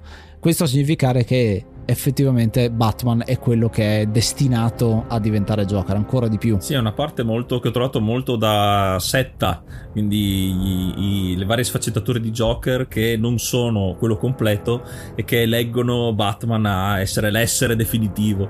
L'ho trovato un po' appunto al di là del fatto molto cruento, il fatto che muoiono tutti, praticamente anche con un ennesimo suicidio, il fatto proprio che lo facciano con cognizione di causa, quando decidono no ok tu sei quello per il bene superiore, noi ci ci sacrifichiamo. Ed è un altro tema molto forte all'interno di questo gioco, che davvero non le manda a dire, dal, essendo proprio dark, ma proprio dark Knight fino alla fine. Decisamente, perché è, è, è, tra l'altro un momento di storia in cui ci siamo allontanati un po' dalla Spaventapasseri e anche dall'Arkham Knight stesso, per concentrarsi proprio su Batman come personaggio, che evolve ancora una volta qua, eh, sta cadendo in una spirale sostanzialmente di jokerizzazione, come l'hai definito tu prima, Velvet. Qui abbiamo un altro cambio ancora perché nel momento in cui usciamo, dopo aver rinchiuso tra l'altro Robin in cella, in una scena molto toccante perché in realtà potremmo metterci noi all'interno della cella, però il Joker ce lo impedisce, e ci fa ripetere tante volte la stessa cosa come se fosse il giorno della marmotta, eh, fin quando non siamo noi a eh, prendere Robin e sbatterlo in cella, che è un altro atto malvagio eh, se vogliamo considerarlo come tale. Nel momento in cui usciamo, però, ritorna lo spaventapasseri che fa esplodere il nuvolone che invade completamente Gotham in una visione epocale, devo dire, perché è molto bello vedere la città invasa da questa nebbia che eh, comincia a creare il caos in città. Tutti quanti cominciano a uccidersi. È la ripetizione di quello che abbiamo visto nella primissima scena in cui è successo in una piccola tavola calda, adesso succede dappertutto. Le, per le strade è il caos. Tra l'altro faccio io un piccolo appunto in base a quello che dicevi tu prima su Robin. Quando uh, decidiamo, poi in realtà siamo obbligati a, a buttare Tim Drake dentro la cella, io ci ho visto anche un po' di Batman all'interno, nel senso lui ha preferito, secondo me il suo subconscio ha preferito rinchiuderlo all'interno della cella proprio per salvarlo da una fine come quella di Jason Todd. Perché tra l'altro è una, è una cosa particolare, perché nel momento in cui noi ci mettiamo dentro la cella, Tim Drake eh, riceve la chiamata e eh, parte, però lo vedi che non è tanto sicuro di sé ancora eh, nel farlo. Mm, è, è... Non è la mossa giusta da fare in questo momento. Esatto, quindi, quindi è, è strano che sia Joker che Batman in realtà stanno pensando alla stessa scelta, cioè la scelta è rinchiudiamo Robin, uno la vede come lo richiudo per proteggerlo, l'altro è lo richiudo per eh, fargli del male, invece è un male necessario in questo caso, Batman esce per pensarci lui a questa storia. Tra l'altro tutti gli diranno guarda che non sei da solo all'interno del gioco, tutti glielo dicono. L'esplosione della nuvola, quindi questa grande eh, tragedia che si sta compiendo dentro Gotham, trova una risoluzione secondo me con un personaggio che che in realtà non ti aspetti, che porta a compimento il suo ciclo narrativo e che ci ha accompagnato fino adesso. Sto parlando ovviamente di Poison Ivy perché riusciamo nel nostro intento di liberare le piante di Gotham. Lei che durante i giochi è sempre sì stata cattiva, era rinchiusa, eccetera, però è sempre stato questo personaggio ambiguo che contro anche gli altri cattivi era disposta a combatterli per la motivazione, quindi il suo bene superiore va contro l'essere cattivo giusto per il gusto di essere cattivo. In questo caso fa un sacrificio enorme perché con i suoi poteri riesce a assorbire, a debellare quella che è la, la nuvola della tossina, però così facendo sacrifica se stessa e quindi eh, esce di scena. È un, un, elemento che ritroviamo, ne abbiamo parlato anche in altri giochi, dove un personaggio secondario che ha aiutato l'eroe eh, durante, durante la storia compie l'estremo gesto per permettere poi eh, una nuova speranza, è la scintilla per è il, è il, cambio di marcia, è l'inversione a U della storia, non c'è più speranza. Lo spiraglio di luce. Esatto, esatto, dà il via alla riscossa degli eroi, in questo caso Batman che nonostante la grande perdita, perché comunque è un personaggio importante nell'universo de, del mondo di Batman, dà il via quella che è appunto la, la riscossa e la fine, è un po' verso, iniziamo la parte finale del gioco. Sì, in quella che è una spirale perché adesso comincia veramente ad aumentare la velocità di eventi eh, che succedono uno dietro l'altro. Perché effettivamente il sacrificio di Poison Ivy debella questa nuvola e ci focalizziamo di nuovo su quello che è l'Arkham Knight. Lo andiamo ad inseguire questo cavaliere. Combatteremo in diverse boss battle abbastanza vicine una all'altra con uh, l'utilizzo della Batmobile. Qui personalmente avrei preferito anche un combattimento corpo a corpo. In realtà questo non c'è effettivamente in fondo alla storia. C'è questo combattimento appunto in cui dobbiamo distruggere il suo carro armato poi lo ritroveremo in un boss battle contro una trivella gigante. E qua c'è una citazione enorme a Batman Begins dove dice sì l'avevo chiesta se c'era nera ma ti, magari ti avrei reso geloso di questa cosa perché lo dice anche Bruce Wayne all'interno del, del film. Lo combattiamo appunto quindi vediamo come eh, lo conosciamo un po' di più. Questo cavaliere di Arkham conosce Batman da cima a fondo ha una voce molto carica di sentimenti quindi è proprio eh, la vendetta impersonificata, no? lo, lo, lo, vediamo come, come, personaggio molto preso dalla violenza nel, e dalla vendetta e ad un certo punto riesce a sconfiggere Batman perché gli distrugge, gli distrugge la Batmobile, da tanto eh, cara macchina di Batman viene completamente distrutta e eh, Batman si ritrova senza, senza, senza, il proprio mezzo. Qui c'è il reveal forse meno importante della storia, no in realtà è molto importante della storia ma forse il più prevedibile, soprattutto per chi è fan e ha letto fumetti e, e può immaginarsi effettivamente chi c'è dietro la maschera dell'Arkham Knight perché effettivamente è Jason Todd. Quel ex Robin che abbiamo conosciuto tramite i flashback iniziali se non lo conoscevate prima è effettivamente colui che sta dietro questa maschera. Eh, un personaggio che è mosso dalla vendetta perché? Perché è stato abbandonato, perché è stato rimpiazzato molto velocemente con lo stesso Tim Drake poco dopo come Robin e di fondo c'è una, una diatriba, no? Batman non uccide mentre il, il, Robin di Jason Todd eh, nella filosofia c'è questa voglia di uccidere e portare eh, a terminare la vita dei criminali. Quindi è uno scontro proprio di filosofie da questo punto di vista molto molto forte tra l'altro che eh, viene ripreso poi in uno dei DLC eh, in cui andiamo in- a interpretare lo stesso eh, Jason Todd più avanti. Quindi molto particolare come reveal prevedibile per molti. C'è chi aveva già guessato eh, che fosse stato lui eh, che fosse lui nel momento in cui si è visto eh, la prima volta. Guardate che c'è un Arkham Knight però devo dire che ci sta perché poi viene integrato molto bene. Ma più che altro è stato inserito in maniera intelligente perché è vero che è un personaggio che non si era mai visto prima, quindi è stato creato apposta per essere inserito nel gioco, però è stato bello anche proprio come l'hanno inserito perché è un, un bel riferimento a morte, una morte in famiglia, quindi cioè, secondo me è, è, vero che comunque da fan sai già che è Jason Todd, però quando lo vedi dopo che si toglie la maschera cioè, ci rimani un pochino lo stesso lì a riflettere e dire oddio ma me l'hanno inserito veramente, quindi è, è stata una, una, bella rivelazione lo stesso anche da, da fan ammetto. Un altro reveal invece eh, forse ancora più sconvolgente nei limiti della storia che stiamo, che stiamo giocando, che stiamo vivendo, è il fatto della scomparsa di Barbara, di Oracle, che in realtà con un twist classico invece non è così. Barbara è ancora viva effettivamente perché anche quella era una delle allucinazioni eh, causate dalla tossina insieme al sangue del Joker. Eh, quindi anche qui abbiamo il momento eh, scoperta in questo caso positiva di questo personaggio che in realtà eh, è ancora vivo e lo facciamo in un momento in cui eh, liberiamo Gordon perché è partito da solo, il classico Gordon che prende in mano la situazione non si, è a discapito di lasciare Batman indietro, fa per le sue perché lui comunque è un commissario di polizia, quindi non è, eh, si mostra come non totalmente dipendente da Batman, ma cerca effettivamente di fare qualcosa. Questo eh, salvataggio quindi di Oracle, di Barbara, è accompagnato anche da un altro momento che effettivamente era particolare perché la distruzione della Batmobile, questo elemento di gioco che è stato inserito eh, e, e molto integrato all'interno delle meccaniche di gioco, eh, averlo perso verso la fine mh, poteva far perdere qualcosa. Invece, anche qui, come un, proprio anche lui, la Batmobile, che fa parte della family in questo caso di Batman, ritorna con un nuovo modello. Quindi abbiamo questo doppio ritorno che sono tutti elementi positivi. Quindi dal punto di svolta che avevamo detto prima con il sacrificio di Poison Ivy, pian piano le cose si stanno sistemando, quindi cominciano a essere anche cose belle. Quindi Batman ha questo, questo, arco di ripresa proprio nel finale. Sì, ma tra l'altro la cosa bella di questa parte di storia è che è continuamente un crescendo, non c'è un momento vuoto, diciamo, cioè nel senso è un susseguirsi di fatti che è vero che vanno a migliorare la situazione, però allo stesso tempo eh, arricchisce tantissimo la storia, cioè è un continuo twist. Quindi, mm, eh, cioè, effettivamente, secondo me, la parte finale del gioco vale veramente tutta la rottura di scatole con la Batmobile per l'enigmista, ragazzi.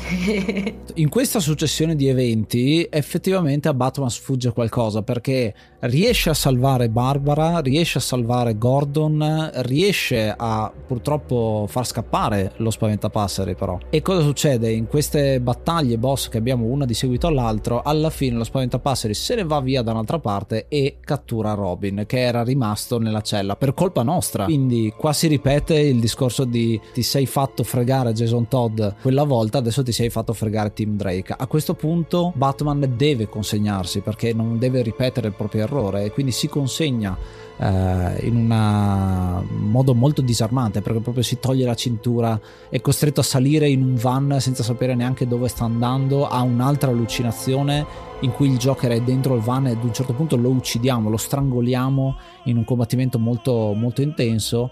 E qua c'è forse uno dei momenti che io ho apprezzato di più perché nel momento in cui si, apre le, si aprono le porte del van scopriamo di essere all'interno di Arkham Asylum. Si ripetono quelle che sono le scene iniziali di Arkham Asylum con le stesse inquadrature che riflettono insomma quello che è l'inizio del primo gioco. Ancora di nuovo stiamo arrivando a chiudere il cerchio con quella che è forse la scena che tutti si aspettavano che era stata anche uno dei punti chiave di Arkham City Hugo Strange che sapeva che eh, dell'identità segreta di, di, di, Bruce Wayne e che l'avrebbe rivelata come la grande notizia qui effettivamente succede perché Bruce Wayne viene scoperto eh, lo spaventapasseri gli toglie la maschera e effettivamente eh, va su tutti quanti i giornali un momento molto molto particolare è un momento in cui Batman però è estremamente lucido in quel momento eh, nella sua reazione. Dice eh, a Gordon che va tutto bene, Gordon gli toglie, è costretto a togliere appunto questa maschera e a quel punto lo spaventapasseri lo colpisce con il, suo, con il suo liquido, con la sua mano alla Freddy Krueger come l'ho sempre chiamata e abbiamo un momento forse di eh, chiusura anche di quello che, è, quello che succede all'interno di Batman perché ci tuffiamo in una scena all'interno del eh, del suo corpo. E abbiamo una, par- una, cosa molto particolare perché il gioco cambia molto. Abbiamo un combattimento con la Batmobile eh, jokerizzata come hai detto tu prima con eh, la, la, faccione del Joker perché siamo effettivamente il Joker. Il Joker prende sopravvento in quel momento lo possiamo utilizzare per eh, uccidere tutti quanti gli altri super cattivi che sono all'interno di queste scene e poi scendiamo dalla Batmobile per fare una sezione eh, che è uno sparatutto in terza persona. Il gioco si trasforma improvvisamente in una sezione del genere. Altro, altro motivo per cui stiamo parlando di un gioco M-rated, perché effettivamente andiamo in giro con un fucile a sparare a tutti quanti. Ok, che è un'allucinazione, però effettivamente lo stiamo facendo. Questa sezione in cui interpretiamo il Joker si conclude ad un certo punto in un momento molto pauroso per me, nel senso che mi ha fatto eh, abbastanza senso. Eh, ci troviamo in una stanza in cui eh, non c'è nessuno, ma se ci giriamo dietro di noi appare una statua di Batman che possiamo distruggere. E poi ci giriamo e c'è un'altra statua di Batman e la possiamo distruggere. E poi due statue di Batman, e poi tre, e poi cinque, e poi dieci. E quindi hai un momento da horror quasi, uno potrebbe dire, eh, con quegli escamotage insomma che vedete nei giochi horror ad un certo punto da una di queste estate improvvisamente salterà fuori il vero Batman eh, che ci attacca. Questa è una metafora di quello che sta succedendo dentro, dentro il corpo eh, dello stesso Batman. Sta vincendo contro il Joker, sta combattendo contro il Joker e effettivamente all'interno della mente di Batman riuscirà a intrappolarlo. Quindi questo a significare eh, il fatto che Batman ha rinchiuso in un angolo della sua memoria il Joker e l'ha eh, messo sotto chiave. Un momento bellissimo perché in quel momento ritorniamo fuori dagli occhi dello stesso Batman in una scena cinematografica in cui lo vediamo super lucido in quel momento lì, dopo essersi preso tutta quanta quella tossina eh, della paura, in sostanza ha vinto le sue paure, quindi non sente più paura, è diventato immune, eh, cosa che fa spaventare addirittura lo spaventapasseri. Quindi la trasformazione è compiuta, ma nel senso che abbiamo debellato il Joker, eh, infliggendogli forse la peggior sconfitta, quello di rinchiuderlo eh, al di fuori dell'attenzione. Il Joker è un personaggio che vive di attenzione, deve essere il centro dell'attenzione. Lo smacco più grande è non solo aver perso il controllo su Batman, ma l'essere poi messo da parte, essere, non dico dimenticato, ma eh, non essere più più una parte importante centrale della storia. Qui davvero lo salutiamo e eh, anche qui ovviamente si chiude il ciclo narrativo di questo grandissimo personaggio. Eh, il finale ovviamente è che Batman immune e grazie anche all'aiuto di Red Hood, di Cappuccio Rosso, di Jason Todd, dà una mano da manforte a Batman, quindi c'è anche questa di nuova, in un certo senso, redenzione anche da parte sua, riescono a catturare lo spaventapasseri e quindi effettivamente a chiudere il cerchio, a sgominare l'ultima minaccia, la minaccia più grande eh, che Gotham ha avuto fino a questo momento.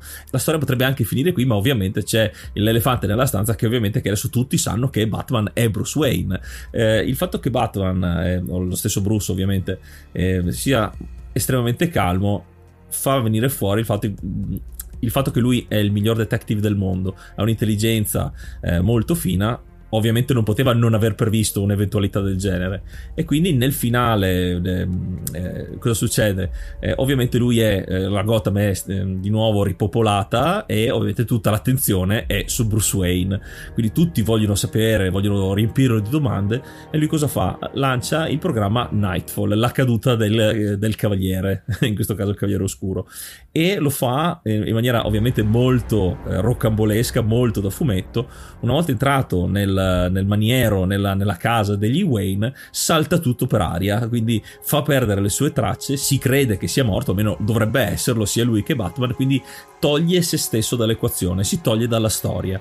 E allora Gotham, come aveva fatto per la morte del Joker, e, e, e ogni volta che la pace, tra virgolette, ritorna a Gotham, la città va avanti. Quindi la gente ricomincia la propria vita e tutto sembra essere tornato alla normalità. Tra l'altro vorrei dire che è molto molto suggestiva la scena poco prima che la, la Villa Wayne salti per aria perché mh, è la primissima volta che Batman rivela la sua identità in un videogioco a tema. E vedere poi tutti i giornalisti davanti a Villa Wayne, Villa Wayne che tra l'altro è bellissima, cioè è fatta da Dio in questo gioco. E poi subito dopo vedere l'esplosione, eh, sai che c'è Batman dentro con Alfred, non sai che cosa sta succedendo, cioè è davvero tanto suggestiva quella storia e mh, è un finale che ti lascia un attimo con tanti tanti tanti dubbi. Dubbi in parte ti direi perché eh, prima del programma Nightfall è proprio il momento in cui puoi fare tutto quanto il resto, no? puoi finire tutte quante le missioni secondarie, abbiamo parlato dell'enigmista prima, ma qua c'è veramente tantissimo, le citiamo brevemente, combatteremo Hush, combatteremo eh, il pinguino, Firefly, il diacono Blackfire che è un'ottima citazione che non mi aspettavo eppure l'hanno messo e così tante altre ovviamente eh, parte di quello che è la milizia eh, in cui il capo era eh, il cavaliere di Arkham eh, in realtà scopriamo che dietro ci sta anche Deathstroke è una cosa abbastanza eh, palese insomma se conoscete il personaggio. Qui peccato che non c'è un combattimento effettivo corpo a corpo contro Deathstroke e qui è un po' un applauso che faccio ad Arkham Origins che invece l'ha fatto molto bene. In quel, in quel gioco è veramente uno dei combattimenti più belli eh, che ci siano. Ma comunque vedete tante piccole cose che eh, sviluppano tanti aspetti perché ciascuna di queste missioni secondarie ha eh, degli aspetti particolari ci sono eh, che ne so salviamo i pompieri ad un certo punto nelle missioni con Firefly però al tempo stesso vediamo che stanno parlando di una storia in cui il capo dei pompieri fa apposta a far incendiare i, a, a, chiamare Farfly a incendiare gli edifici per dare lavoro ai suoi perché sennò sarebbero stati licenziati. Quindi c'è un dilemma etico anche da questo punto di vista eh, molto interessante. Abbiamo anche il professor Pig altro personaggio eh, particolare che è un altro motivo abbastanza creepy abbastanza eh, violento insomma di questo gioco perché parliamo di mutilazioni di eh, situazioni abbastanza scabrose. Poi c'è anche Ramenbat, se non ricordo male, ricompariva di nuovo, sì. C'è anche il mitico Manbat che troviamo in giro ed è uno dei jumpscare che tro- ci sono all'interno del gioco perché eh, la missione capita a caso mentre ci stiamo arrampicando per un edificio e lui ci, ci fa paura e poi dobbiamo inseguirlo. Quindi storie tragicomiche, ah c'è Mr. Freeze ovviamente che torna anche tra, tra i tanti, quindi veramente tutti quanti vengono citati e quelli che non ho citato adesso ci sono o in missioni secondarie o in easter egg o addirittura in quelli che sono le altre eh, missioni eh, aggiuntive perché come abbiamo detto eh, ci sono delle missioni dove interpretate Nightwing, dove interpretate Robin, dove interpretate Catwoman, Barbara nei panni di Batgirl, cosa molto particolare perché è un prequel quello lì, e anche Jason Todd nei panni del cappuccio rosso. Quindi molto interessante come ci sia tantissima varietà da questo punto di vista e eh, tutti quelli di cui non abbiamo parlato adesso insomma ci sono. Addirittura viene citato ad esempio l'uomo argilla che non c'è fisicamente in gioco perché l'abbiamo già affrontato eh, precedentemente, ma eh, se vediamo i poster, vediamo i poster di lui quando era attore che viene citato. Quindi veramente è un gioco che fa di tutto per buttare dentro un sacco di cose. Dicevo, finite tutte quante queste missioni secondarie, abbiamo un pezzettino in più di quello che è il finale, perché il finale è l'esplosione eh, della magione. Eh, Batman non si sa che fine ha fatto e poi abbiamo un uh, finale aggiuntivo quasi un post credit mi viene da dire però è inserito eh, poco prima. Vediamo un momento di gala in cui c'è eh, il sindaco Gordon che è diventato sindaco quindi un momento un po' più avanti nella storia di Arkham. È passato un po' di tempo da, dai fatti di Arkham Knight e abbiamo una ripetizione ancora di nuovo chiusura del cerchio delle origini di Batman perché abbiamo una coppia con un figlio che viene assalita in un vicolo con eh, l'iconica scena della collana di perle che cade per terra e rimbalza al rallentatore che tutti si ricordano se avete presente quella scena lì ma questa volta c'è qualcuno a difenderli. Infatti, i due criminali si gireranno verso il tetto di un edificio, vedranno una figura che è chiaramente un altro Batman, un nuovo Batman, chissà che cos'è, questa figura diventerà un Batman quasi di fuoco, una specie di allucinazione. Questo finale è molto particolare perché eh, sta a significare il fatto che Batman è ritornato la leggenda che era all'inizio, il fatto che prima, di, prima che anche lo stesso Gordon lo conoscesse, Batman era questo vendicatore di cui nessuno aveva visto, lo, lo aveva visto, ma semplicemente interveniva quando meno te l'aspettavi e eh, risolveva il crimine. Quindi un altro cerchio che si chiude anche qui. Non sappiamo se Batman è sempre lui, se è effettivamente Bruce Wayne eh, dietro quella maschera o se è qualcos'altro, però è molto bello come chiusura finale di tutto quanto. Il messaggio è che non bisogna temere Batman, ma la figura di Batman, cioè è una cosa allucinante, è una cosa allucinante.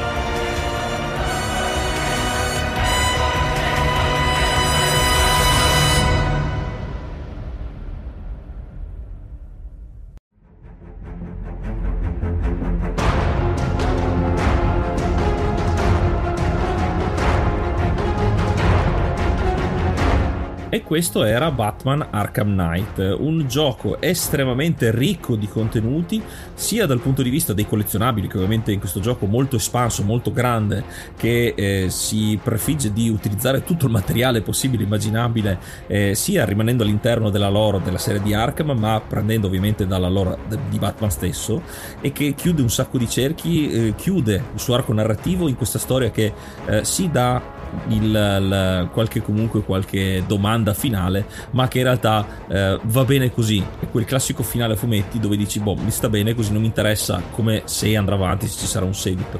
Quindi è un finale soddisfacente dal mio punto di vista. Ho deciso di dargli 8 Batmobili e mezzo su 10, che è un elemento eh, appunto introdotto in questo gioco. E ho apprezzato il fatto che l'abbiano fatto, il fatto che dicevo che eh, hanno avuto solo questo gioco per introdurla però l'hanno comunque studiata bene e quindi ci stava all'interno ehm, ed è stata forse anche quello l'elemento che eh, l'ago della bilancia dal punto di vista della, della fanbase, degli estimatori di questo gioco che li hanno portati da una parte o dall'altra. Infatti eh, come si diceva all'inizio se hai amato, se ti è piaciuta la Batmobile eh, come meccanica allora ti sei goduto il gioco. Se invece eh, non, non, hai trovato interessante questo concetto, allora hai giocato, appunto, sei, hai fatto fatica a arrivare alla fine del gioco. Quindi è un elemento estremamente importante. Eh, ho apprezzato, eh, forse quello che ho apprezzato di più è la storia in sé, la meccanica di gioco eh, già collaudata degli altri Batman, altri della serie, in questo caso viene ancora più raffinata ed è solo un fiore all'occhiello ancora più. Ehm, prezioso ecco, all'interno. Mi piace che abbiano comunque sfruttato tutto quello che di buono era già stato fatto per aggiungere ancora e ehm, forse l'unica cosa ecco, che eh, non ho provato fino in fondo ma perché mi sono concentrato, mi sono concentrato più sulla storia sono le varie missioni, le, le challenge, le sfide eh, che ci sono nei vari, nei vari, giochi e che in questo caso sono ancora più abbondanti perché con tutti i DLC eh, prima le avevamo solo con Batman e altri personaggi pochi, Catwoman eccetera. Qui ci sono addirittura 8 personaggi con cui fare tutte le missioni e quindi sbloccare tutte le stelle per avere tutti i collezionabili, le varie versioni della Batmobile. Eh, forse l'avrei fatto solo per quello perché c'erano anche proprio le, le versioni, eh, quelle del film degli anni 80 di Barton, quella del telefilm degli anni 60, con ognuno le proprie caratteristiche. Eh, quindi è anche bello poi scoprire e rifare le varie missioni in quel senso. Però è la, quella è forse per me è la, la, cosa più difficile perché ehm, è molto più tecnica. Devi proprio metterti lì proprio per un senso di completezza, di completismo. È una cosa che non, a cui non ho dato molta importanza e forse forse ho fatto bene perché conoscendomi probabilmente avrei dato un voto più basso se avessi perso così tante ore in qualcosa che poi avrei rage quitato immediatamente.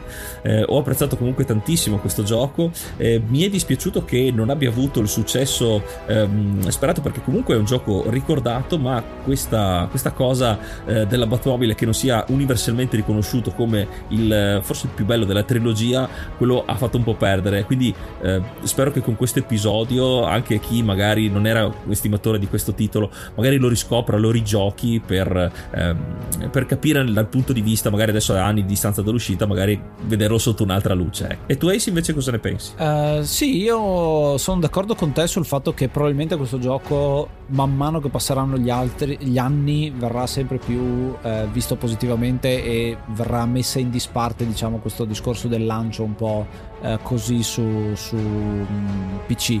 Uh, io questo gioco voglio dare 8,5 anch'io. Uh, stavo pensando su, sul, sull'oggetto da, da assegnarci. Uh, direi gadget, ma perché non, penso di averlo già usato in precedenza anche per gli altri. Io sono molto legato al personaggio di Batman perché mi piace perché non ha effettivamente superpoteri, ma il suo superpotere è l'intelligenza e l'arguzia, il fatto che eh, è forse il supereroe, supereroe più umano eh, che riesce a utilizzare anche i suoi soldi ovviamente perché è per creare il suo arsenale un po' come uh, Iron Man dall'altra parte della barricata uh, con, con, Marvel no? Eh, però eh, in Arkham Knight c'è il raggiungimento di un apice un apice molto forte eh, c'è una lucidità molto chiara di Rocksteady che ha detto questo è il capitolo finale eh, quindi senza se, senza ma, non fanno come le serie tv eh, che dicono ma sì facciamo ancora una stagione, ancora una stagione e poi si perdono in sfilacciamenti insomma eh, man mano che vanno avanti, qua hanno deciso di eh, puntare eh, mettere giù il piede per terra effettivamente l'hanno, l'hanno fatto con un titolo eh, fantastico. Ci saranno dei seguiti perché si parla di questo Suicide Squad Kill the Justice League eh, che uscirà nel 2024, però ovviamente non è più un Arkham, non è più un gioco di Arkham, è un uh, passo avanti, un capitolo nuovo uh, per Rocksteady. Eh, che dire, avete già detto tanto voi, cito solo a proposito di uh, cose secondarie, cose in più che si possono fare, l'attenzione ai particolari, perché abbiamo parlato di tante ispirazioni dalla serie animata eh, da The Killing Joke come storie, eh, da tante piccole cose e anche eh, omaggi a quelli che sono i film. Non tutti, ma alcuni molto fondamentali. Ci sono delle gare di corsa all'interno del gioco eh, che puoi fare con la macchina Batmobile nello scenario eh, del film dell'89 con eh, quella che è la, mm, la, musica di sottofondo eh, con la colonna sonora ripresa anche i rumori della macchina giusti quindi, eh, e tra l'altro puoi farlo con la macchina degli anni 60 quindi proprio con quella eh, team song eh, che tutti conosciamo. È un modo per come si dice, dare spazio e dare risalto a tutte le versioni che questo eh, supereroe ha avuto un altro modo per sottolineare che è una mitologia, no? è una storia che viene raccontata in diverse salse, in diverse eh, situazioni, in sostanza come se fosse una tragedia greca rivista e rimessa eh, in, uh, in, chiave moderna. No? I supereroi dicono spesso siano la mitologia moderna per raccontare lo stesso tipo di storie e Batman, insomma, ba- Arkham Knight è forse eh, l'apice di come viene raccontata una storia che sia più vicina possibile a quelli che sono i fumetti.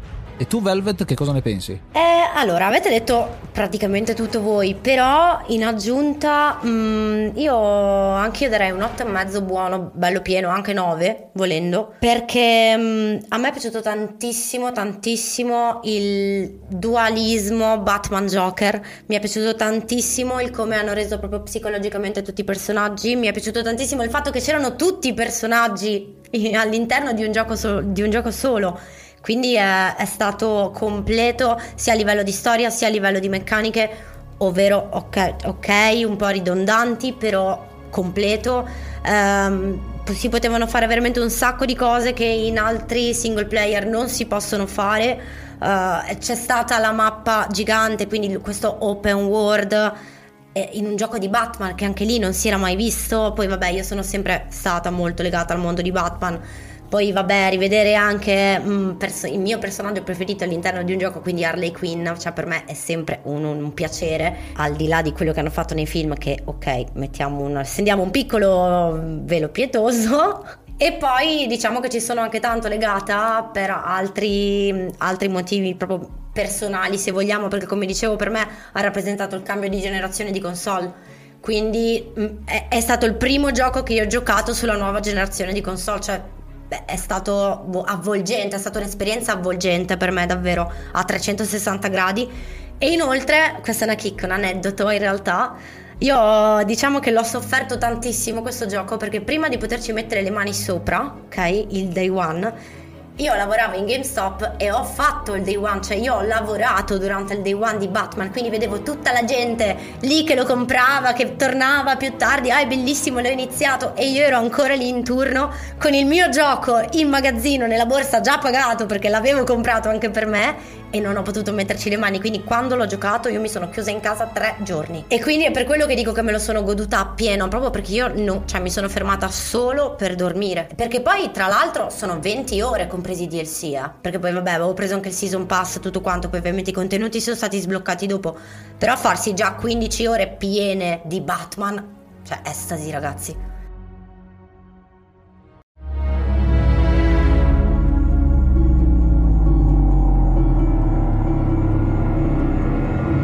E anche per questo episodio è tutto. Noi come al solito vi ringraziamo per l'ascolto e vi esortiamo nel caso aveste giocato l'intera trilogia o magari no, vi abbiamo fatto riscoprire o siete alcuni di quelli che hanno ascoltato l'episodio fino agli spoiler, siete andati a giocarvelo e siete ritornati a riascoltare la fine dell'episodio per capire, per vedere se siete d'accordo con noi, ma venite a farcelo sapere sul nostro gruppo Telegram che si sta espandendo sempre di più e quindi possiamo parlare allegramente di questo titolo, di tutto tutti i titoli eh, che fanno parte dell'enciclopedia dei videogiochi e anche titoli che non fanno ancora parte dell'enciclopedia dei videogiochi. È un gruppo molto aperto da questo punto di vista, siamo sempre felici di sentire il vostro feedback, i vostri suggerimenti, eh, ormai anche con le varie categorie su, in, nel quale è diviso questo gruppo ci sono degli argomenti più disparati del cui parlare, quindi non siate timidi perché qualsiasi cosa abbiate da dire sicuramente verrà ascoltata, è un gruppo molto eh, anche compatto, un gruppo molto coeso, molto unito, quindi vi aspettiamo ringraziamo. E grazie anche a chi ci ha permesso di scrivere un'altra pagina dell'enciclopedia dei videogiochi. Grazie Velvet, sei stata preziosissima. Eh, hai portato la tua passione proprio per questo franchise, per questo personaggio e quindi grazie veramente tanto. Dove ti possiamo trovare? Allora, intanto grazie a voi, ovviamente per l'invito e per la serata perché mi piace sempre parlare di Batman. E dove mi potete trovare? Allora, fondamentalmente su Instagram perché ormai diciamo è un, un, punto fisso per chiunque, quindi su Instagram sicuramente e poi anche su YouTube, perché ho un canale YouTube dove faccio video in realtà un po' particolari, quindi se volete venirmi a trovare mi fa un sacco piacere. Perfetto, allora troverete il link nella descrizione per poter visitare Velvet Strange e salutare da parte dell'enciclopedia dei videogiochi. Noi ci riascoltiamo al prossimo episodio e giocate una pagina alla volta. Io sono Ace. Io sono Yuga. E io sono Velvet Strange. Namaste and be brave.